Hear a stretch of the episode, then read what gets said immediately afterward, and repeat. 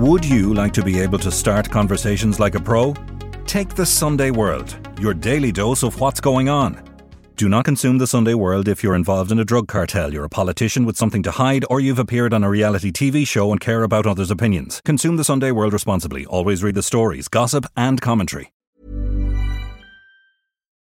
Wow, buddy! You look healthy and happy. Veterinary surgeon and natural pet food pioneer John Burns knows the positive impact a natural diet has on our beloved pets. That's why he developed Burns Pet Nutrition. Hmm, maybe I should try some of your pet food myself. Okay, okay. I'll start with a salad. For natural, no nasty, wholesome recipes, choose Burns Pet Nutrition, available from veterinary clinics and all good pet shops across Ireland. Hey, I'm Ryan Reynolds. Recently, I asked Mint Mobile's legal team if big wireless companies are allowed to raise prices due to inflation. They said yes. And then when I asked if raising prices technically violates those onerous two year contracts, they said, What the f are you talking about, you insane Hollywood ass? So to recap, we're cutting the price of Mint Unlimited from $30 a month to just $15 a month. Give it a try at mintmobile.com slash switch. $45 up front for three months plus taxes and fees. Promo rate for new customers for limited time. Unlimited more than 40 gigabytes per month. Slows. Full terms at mintmobile.com.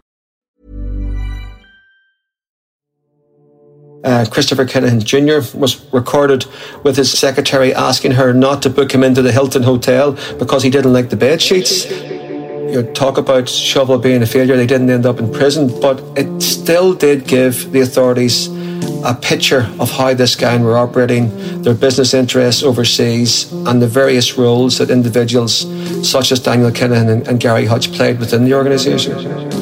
I'm Nicola Tallant, and you're listening to Crime World, a podcast about criminals, drugs, and the sins of the underworld in Ireland and across the globe. In 2010, Spanish police announced that they had dismantled the Irish mafia by shutting down the Kinahan organised crime group. Headed by Christopher Kinahan Sr.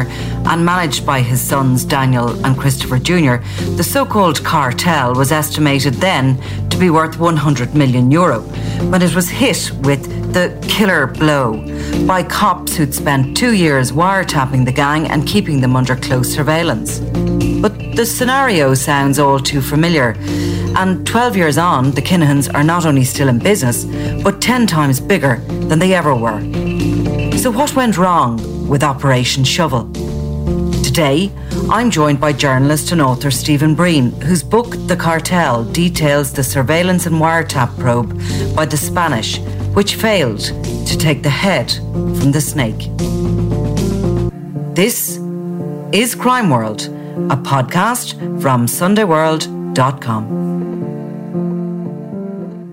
I'm always surprised, Stephen, when I see Europe, Europol referring in reports to Operation Shovel and, you know, maybe sometimes citing it. I was on the website one day and I saw it cited as one of their sort of success stories nearly for the merging of um, inter, inter, intelligence and information. But um, we maybe wouldn't see it like that as, as being a success, but we'll come back to that.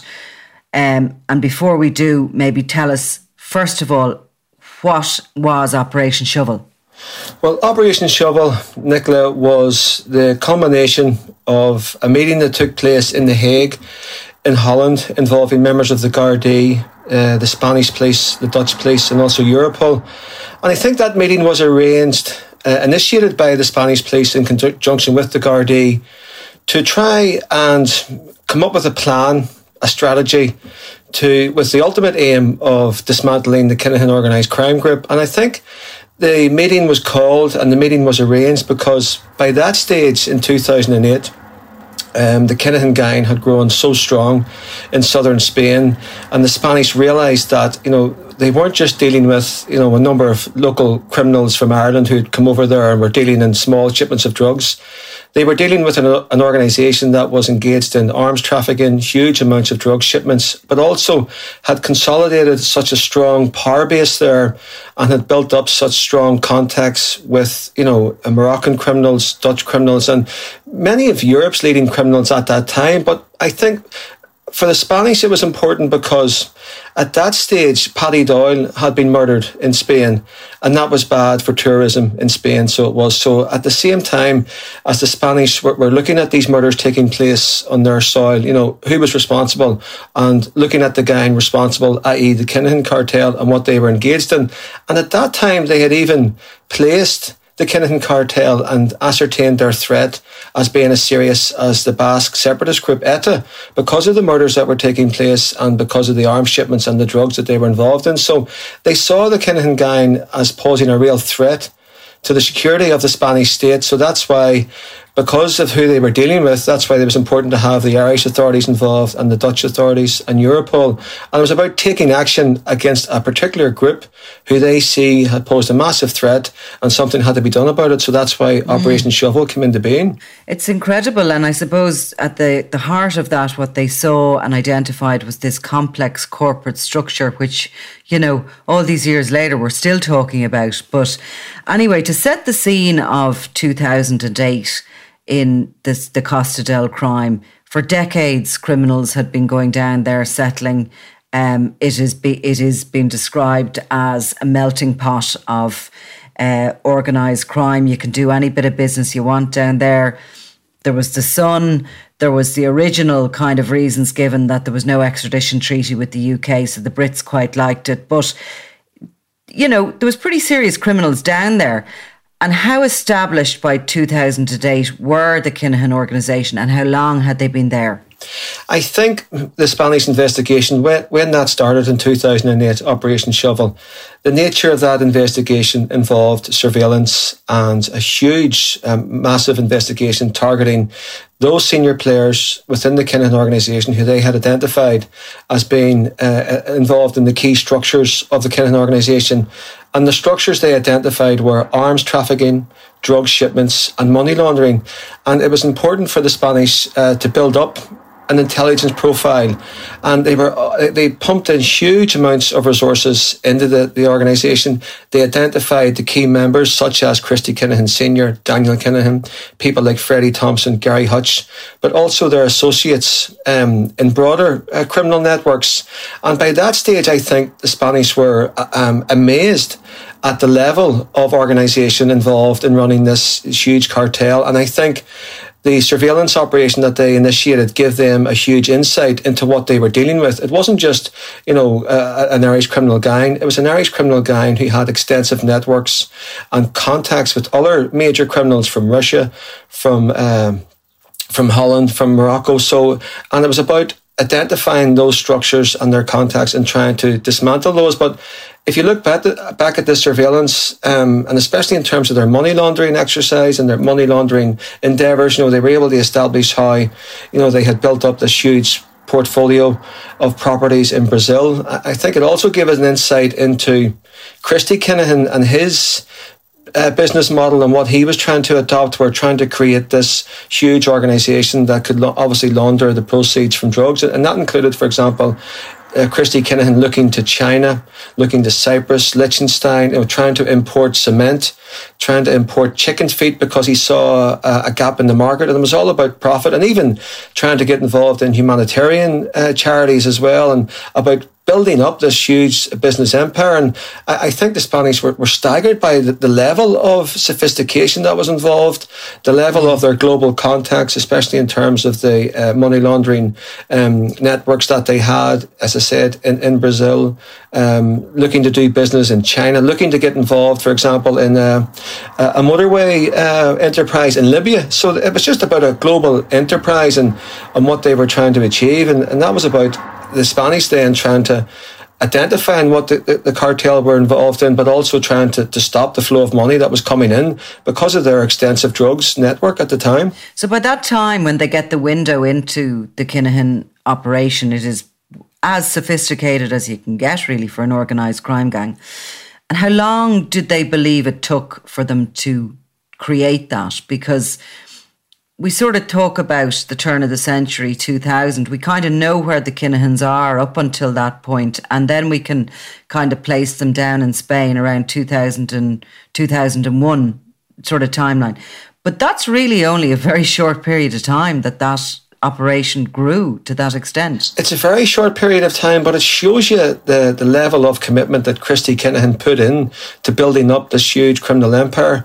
And it showed the contacts that he had across the globe that enabled him to build up this empire. Obviously, he was joined in southern Spain with his sons and other members of the criminal gang. So it showed that they had built up this huge, extensive network, where which primarily was involved in uh, drug smuggling and also bringing weapons into Spain before going to the UK and Ireland. And even if you look back at 2006 and 2007, when the British uh, well-known drug dealer James Mulvey was implicated in uh, masterminding over 60 million uh, pounds worth of drugs into the UK at that time Thomas Bomber Kavanagh was also named in the indictment in, by the National Crime Agency in the UK. So that goes back to 2006, 2007. Ultimately, there wasn't enough evidence to bring charges against Kavanagh, and indeed, uh, Hatchet Kavanagh, his cousin Gerard Kavanagh, in, in, that investigation. But it showed at that time how big the cartel were, the contacts that they had in, across Europe, and especially in the UK. But when I was just looking at the, the Spanish investigation file the other day, and and I was just uh, going over some of the the the, the uh, excerpts of the surveillance um, that the Spanish had at the time, and because uh, even within a short period of time, say five or six, seven years, because the cartel had become so big, I mean, they were engaged in counter surveillance. They were at one stage plotting to disrupt and dismantle the uh, network of towers that went along the, the Spanish coastline, which intercepted dr- shipments of coming into drugs. They were looking at cybercrime at, at that stage. So there was, it was such a huge enterprise and it seemed to have built up from, you know, from going from the inner city in Dublin, going to Europe, and and within a short period of time, it had been it had it had become a uh, a major power player within the global drugs trade. It was extraordinary. And of course, there's all sorts of um, reasons there as well going on in the background why that happens. And I think, um, you know, amongst many things is the demise of Curtis Warren, of course, and, and he was captured and placed in jail. And I think Christy Kinahan Sr. is a bit of an opportunist. He initially moves in on Larry Dunne's territory here in Dublin, and you know he's he's there, ready, waiting in the wings to to sort of take that over. And uh, you know later on the the continent, he probably does the same with with. Curtis Warren, but you know, there's many other reasons that we will never know behind that as well. Um, you know, where the investment money had come from had he used his corporate expertise maybe to invest funds that because look the more you can invest the more you can make isn't that the case in this and any business? Um, but I just wanted to ask you so when Operation Shovel so there was the meeting in Europol it was decided that that oh, everybody including our own guards, Síochána would work together no doubt the guards were at that point delighted because they'd never really been able to get a multitasked agency against any Irish targets on the Costa. They were always seen as too much small fry. Even John Gilligan, I don't think they got a huge amount of help from, from the Spanish at the time. But um, it, it, it, gets going and is it is it mainly like how do they actually do it? Are they are you talking about officers in cars watching these guys or are they there's definitely the the wiretap which is probably the most interesting part of it? Yeah, I think the wiretap uh, was a very important part of it, and when they were monitoring their phones, so they were when they started that in, in uh, February two thousand and eight, and even after the murder of Patrick Doyle, uh, uh, the Spanish had said that the violent character of the organisation is evident, and they've been linked to six murders, and including you go back to Holland as well. So that's why the Dutch were involved when Simon Cowmeadow was murdered in, in February uh, 2007. So that showed you how other police agencies were concerned about the, the rise of, of, the Kinahan cartel. And then I think when it comes to Operation Shovel, it started, the meeting takes place. The Spanish agreed to set up this huge surveillance operation. It did involve the tapping of phones. It did involve them identifying key players within the organisation, but it also involved surveillance as well. But the Spanish also noted in their reports that the cartel had also engaged in counter surveillance measures, and they also gleaned information from the wiretaps which suggested that um, there may have been some corrupt Spanish police officers on the payroll of the cartel. And indeed, um, as part of their surveillance operation, the Spanish were also able to ascertain that the cartel were also using automatic uh, number plate recognition systems so they could see that if there were any state cars within the vicinity of where they were socializing or, or, where they were spending their time, they would know that they belonged to the authorities. So it was a game of cat and mouse where you had the, the, the, the full resource of the Spanish state, you know, watching their every move, building up this intelligence profile, this picture, but also you had an organization such as the Kinahan organization engaging in counter surveillance, but also at the same time, the Spanish were able to ascertain how they were undergoing weapons training, how they were undergoing uh, bodyguard training. So they were well equipped and well resourced and, and well organized, but it, it, but it needed that was two years of the Spanish, you know, watching their every move. And I think once they had built up the the profile and the picture of what they were involved in, that's when they decided to move against them. But when you look at that file, is twenty thousand pages. Uh, mm. So much information within that file, you know, relating to the activities of the cartel. But ultimately, you, you, you talk about Shovel being a failure. They didn't end up in prison, but it still did give the authorities a, a, picture of how this gang were operating, their business interests overseas, and the various roles that individuals such as Daniel Kinahan and, and Gary Hutch played within the organisation. And was there conversations actually overheard, maybe from Christy Kinahan Senior himself? Was he on the phone? Was he recorded? Christy Kinahan was recorded. There, there was one time I recall where um, Christy Kinahan had, had come from on a flight from Hong Kong to Madrid, and he was on the phone uh, speaking to his son Christopher Jr., asking if Gary Hutch could go and collect him at the Spanish airport at, at Madrid airport. So that was quite a long journey from southern Spain, the Costa del Sol, five or six hour car journey to Madrid. But you know, Christy Kinahan held those below him if they weren't his sons with such contempt that he just left. So Hutch drove up there and then came back uh, without Kinahan being there. there. There were other times where Kinahan, Christy Kinahan was recorded on the phone primarily just talking about his business interests, but you had other people such as Gary Hutch and Freddie Thompson talking about going to see prostitutes, um, going for a night out, talking about uh, computers and laptops, which the Spanish police believed were code words for uh, guns. You had one stage where Freddie Thompson obviously wasn't the brightest compared to some of his contemporaries, talking about uh, uh a pistol being delivered and how it would spit out the bullet where and then Hutch would immediately say hang up. But the wiretaps also give an insight into their paranoia as well.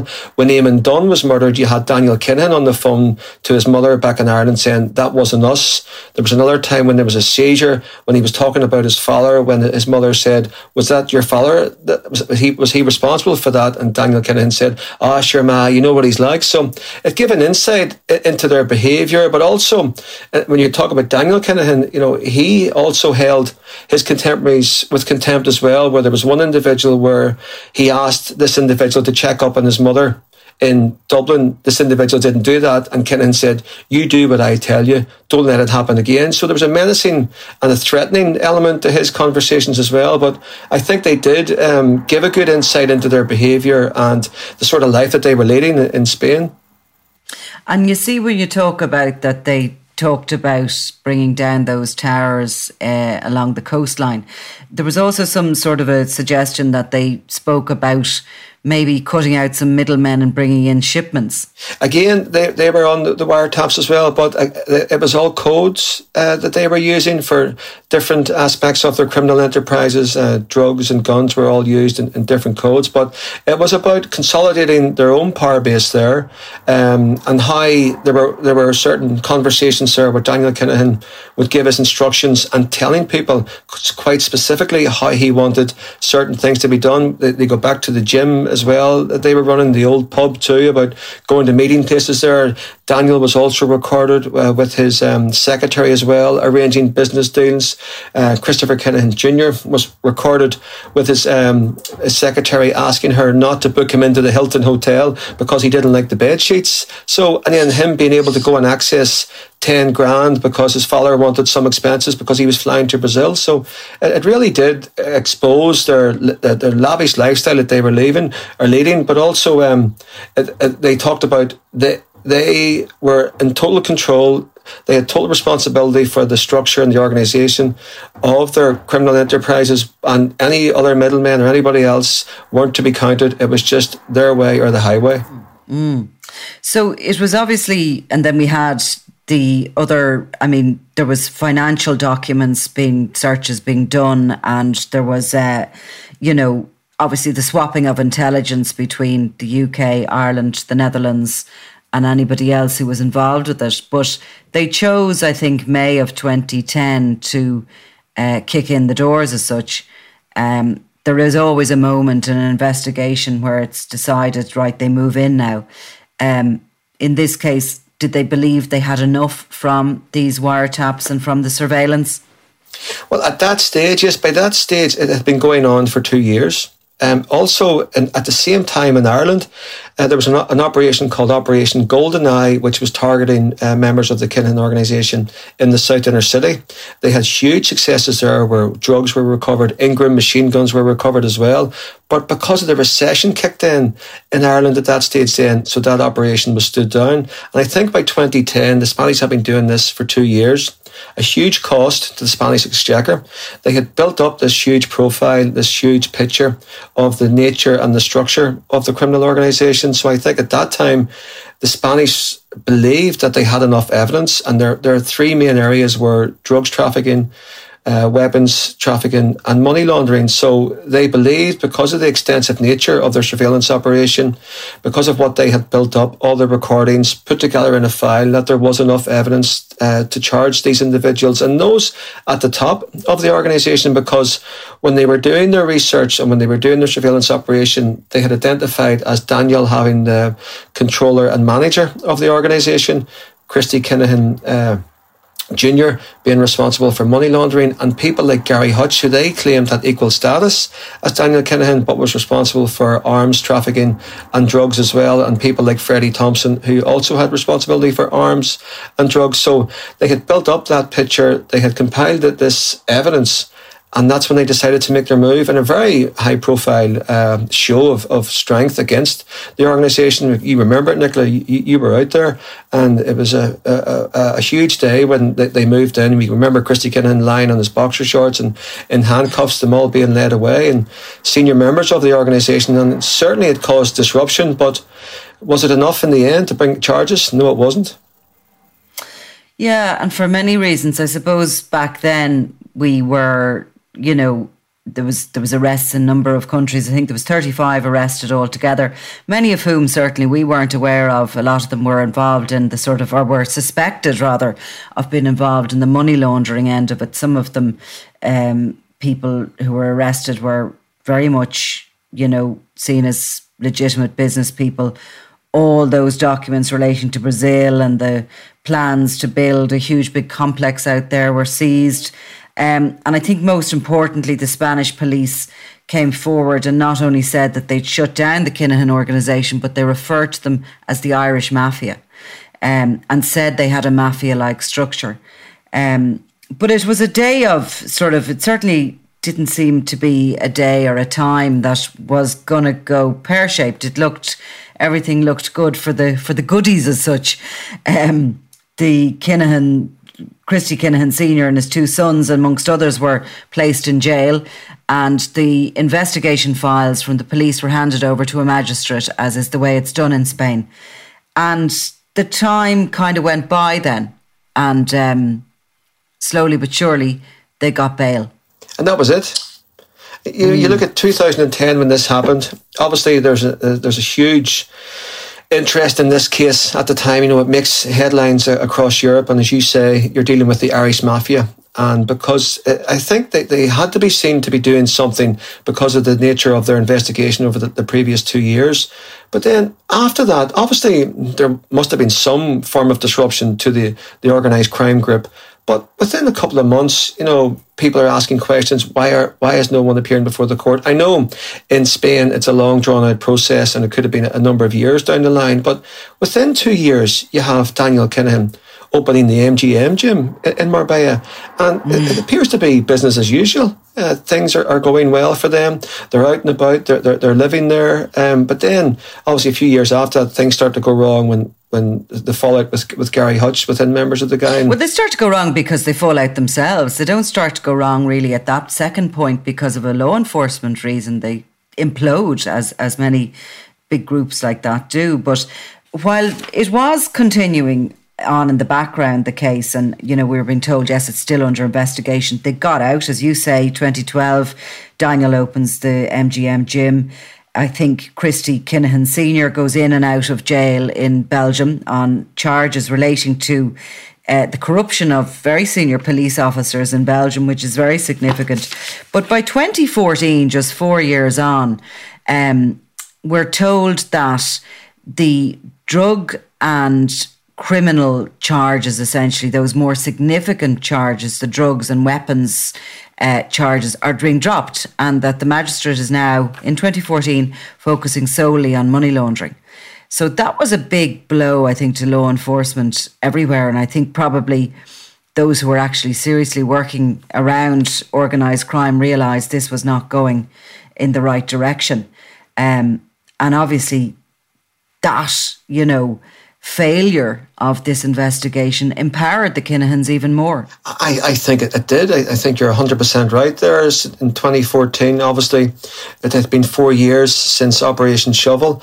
And, but when they were under investigation, it may have disrupted their activities. But by 2014, they're still a huge uh, criminal organisation. They are still actively involved in very serious crime, such as murder, such as um, drugs, and, and, such as weapons smuggling.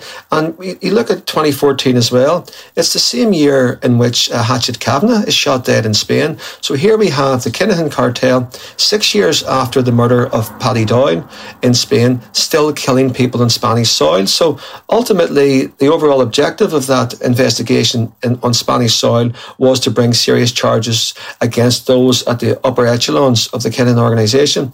That didn't happen, and it was a failure, as you say, because it resulted in the Kinahan gang becoming even stronger, extending their mm. networks of contacts overseas and, and building this huge criminal organisation. And we saw the what that organisation meant two years after the, the attempted shooting of Daniel Kinahan in 2014 when they caused so much misery on the streets of Ireland with, with the feud.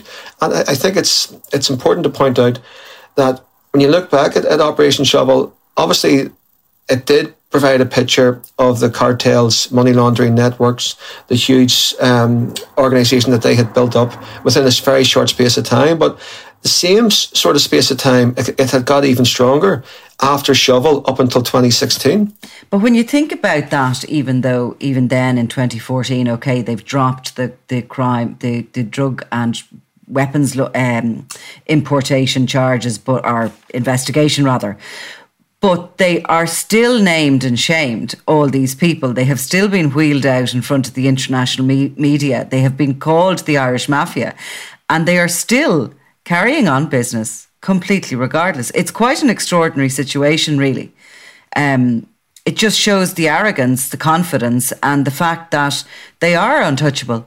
I think what you just said there, Nicola, about the, the arrogance, yes, definitely a, a term I would use because I think when they were in Spain for so long, um, and by 2014, so they're there for a, a very long time, they had built up such a strong power base they did feel they were untouchable because obviously the full weight of the Spanish state had come to bear down on them. That wasn't a success. So if they could survive that and they could consolidate their position within the realms of organised crime across Europe, if they could build on that, which they did do, and you look at the, the, the resources at their disposal, the property empires overseas, the money going through accounts in Panama, Liechtenstein, Switzerland, Cyprus, you know, it was just extraordinary. And I think there, there was an arrogance there that um, they are in southern Spain. They are quite strong, even though they have been exposed as the Irish mafia. Even though they're aware that you know there are certain um, investigations ongoing, they're still willing to go out and kill people, like Hatchet Kavanagh and Gary Hutch in 2015. So there was an arrogance there. There was a, certainly an ego there that they had become such a huge organisation that they weren't going to let that empire crumble by uh, the the work of the authorities, regardless of who they're from, if it was from Spain or from Ireland or indeed across Europe.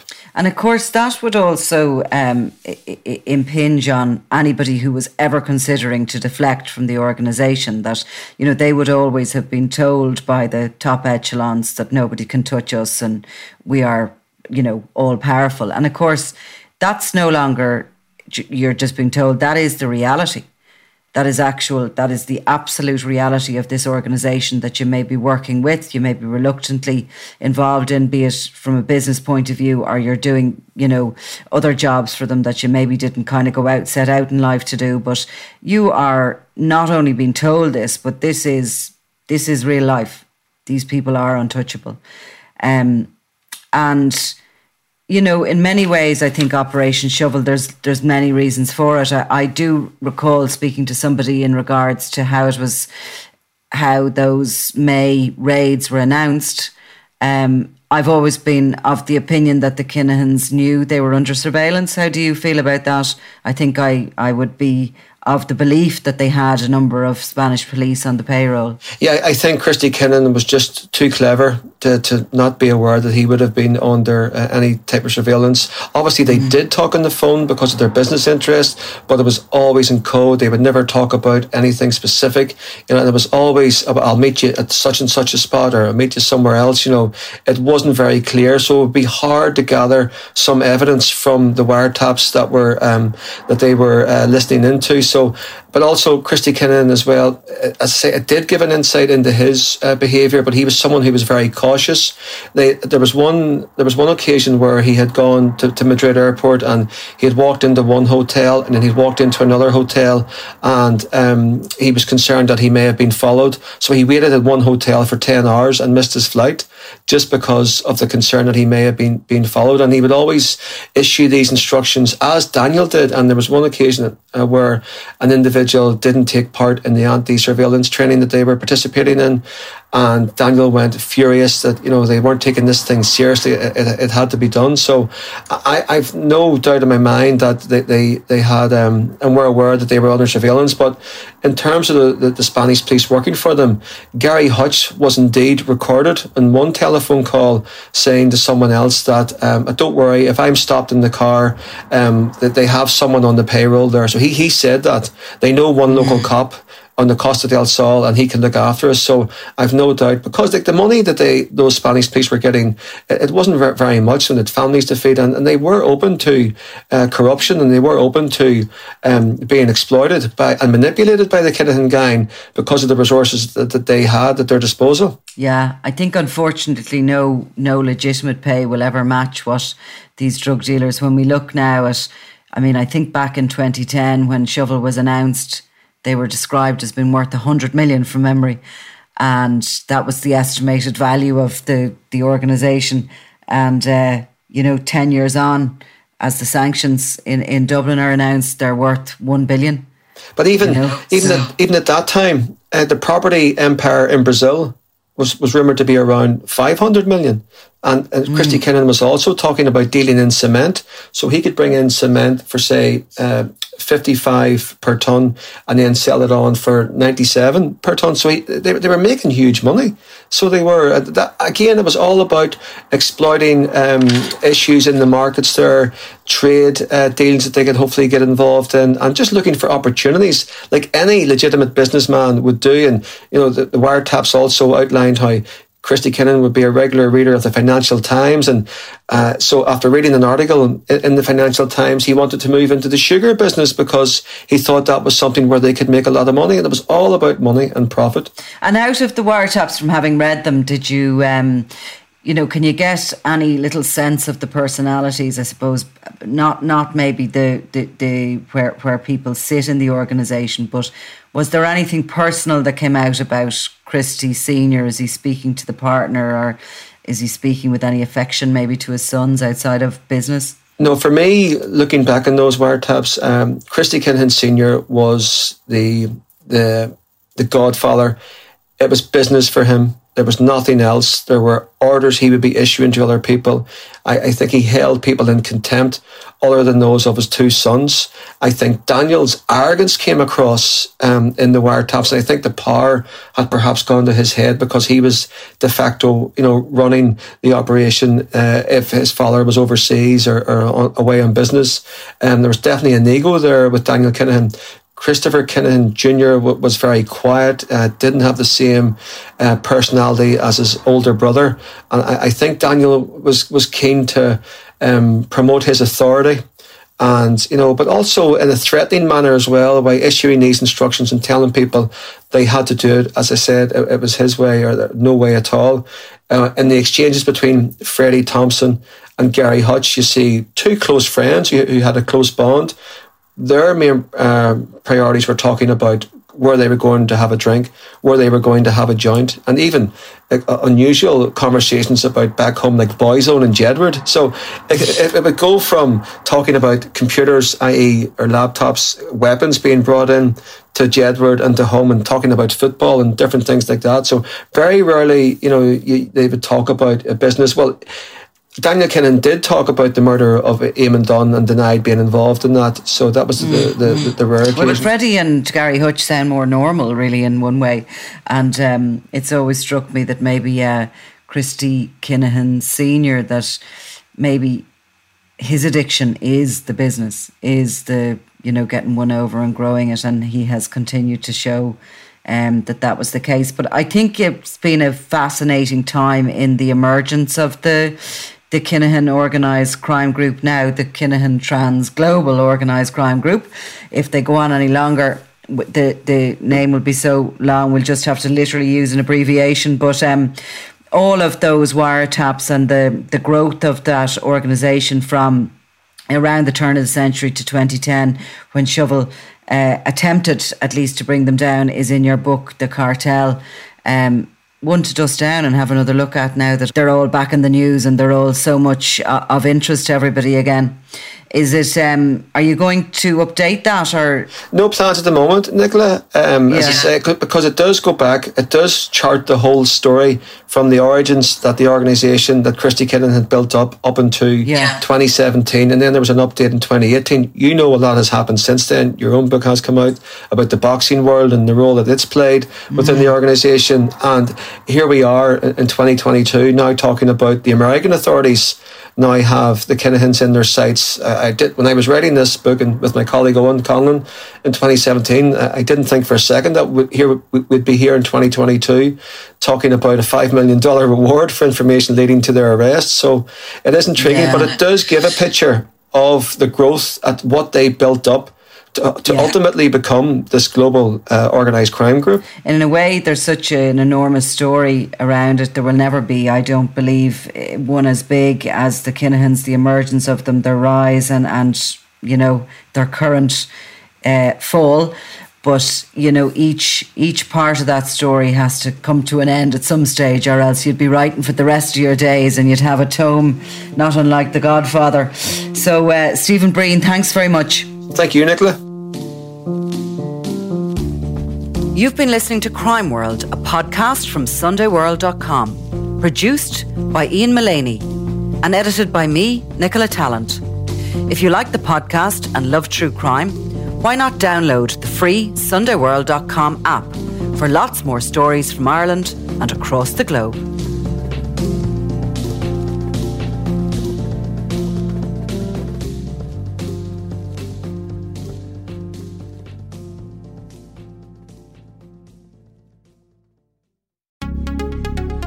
Would you like to be able to start conversations like a pro? Take the Sunday World, your daily dose of what's going on. Do not consume the Sunday World if you're involved in a drug cartel, you're a politician with something to hide, or you've appeared on a reality TV show and care about others' opinions. Consume the Sunday World responsibly. Always read the stories, gossip, and commentary.